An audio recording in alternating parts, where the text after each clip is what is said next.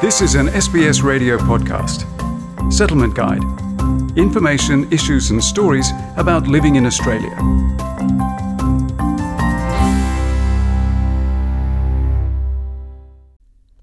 The number of Australians in financial distress is on the rise, prompting warnings of more personal bankruptcies as the national economy slows down. Wolfgang Mueller explains how to deal with unmanageable debt. Going bankrupt or being declared bankrupt by a creditor who is owed money that cannot be repaid is a serious matter and has legal consequences. The journey into bankruptcy often starts with a small debt that wasn't settled in time and then forgotten. But with late payment fees, penalty charges, and high credit interest, that small debt can quickly become a crushing financial burden. Add to that personal factors such as unemployment, relationship breakdowns, or ill health, and a difficult financial situation can quickly become desperate. Marta Solofoni is a senior solicitor at the Financial Rights Legal Centre in Surry Hills. She is receiving a growing number of calls about bankruptcies. In more recent weeks, we have seen an increase in, in those sort of calls and particularly fairly complex bankruptcy issues. Definitely been seeing an, an increase in inquiries or calls about bankruptcy. Marta Solofoni says the rise in inquiries is often driven by financial institutions threatening customers who have fallen behind with payments with legal action. What I'm seeing a lot of is not necessarily that people are voluntarily becoming bankrupt. They're being issued with a notice that a creditor is commencing bankruptcy proceedings to make them bankrupt. So we're getting the calls really quite late in proceedings. Slipping into bankruptcy can be caused by an unpaid debt of as little as $5,000, but there are other unpleasant consequences, some of which remain on public record for life. Michael Parkinson from the Australian Financial Security Authority spells out some of the consequences of going bankrupt. A bankruptcy in Australia usually lasts for three years and one day. When a person is bankrupt, they lose the right to hold or sell their assets, and instead a trustee is appointed who will take steps to sell their assets and potentially recover payments from their income. In other words, those who go bankrupt can lose their home.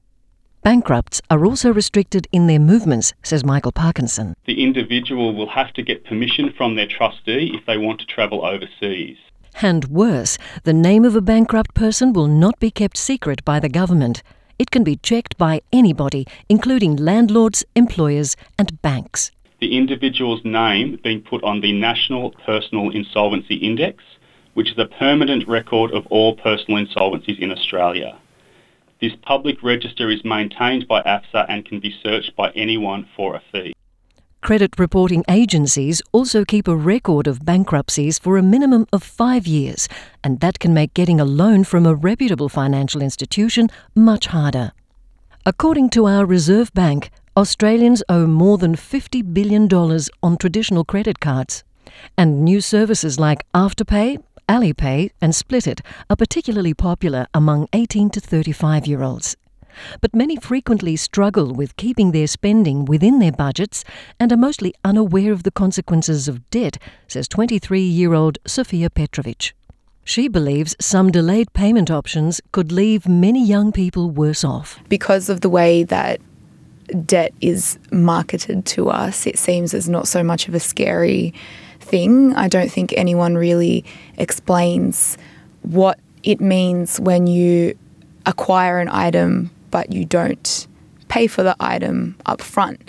And the whole mask that a lot of the different methods of paying things in installments are sort of interest free also um, appeals to people and then they come to the point where they spend more than they than they may have.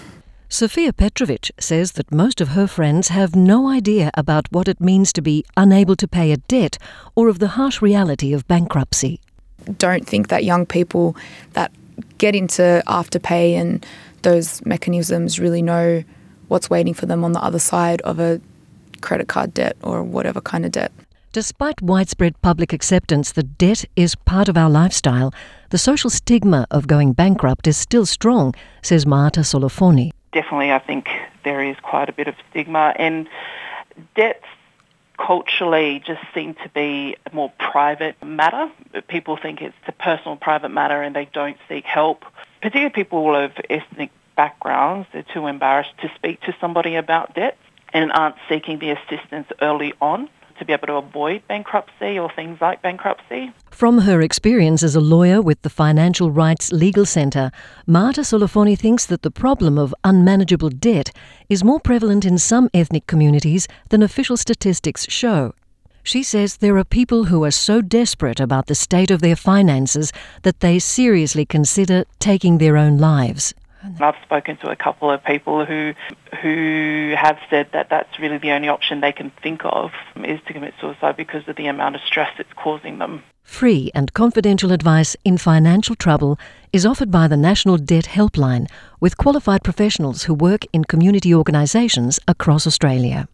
They can be reached from 9:30 a.m. to 4:30 p.m. Monday to Friday on 1800 007 007. The feature on bankruptcy and its implications was prepared by Wolfgang Mueller. And for SBS, I'm Margarita Vasileva. This was an SBS radio podcast. For more settlement guide stories, visit sbs.com.au slash radio.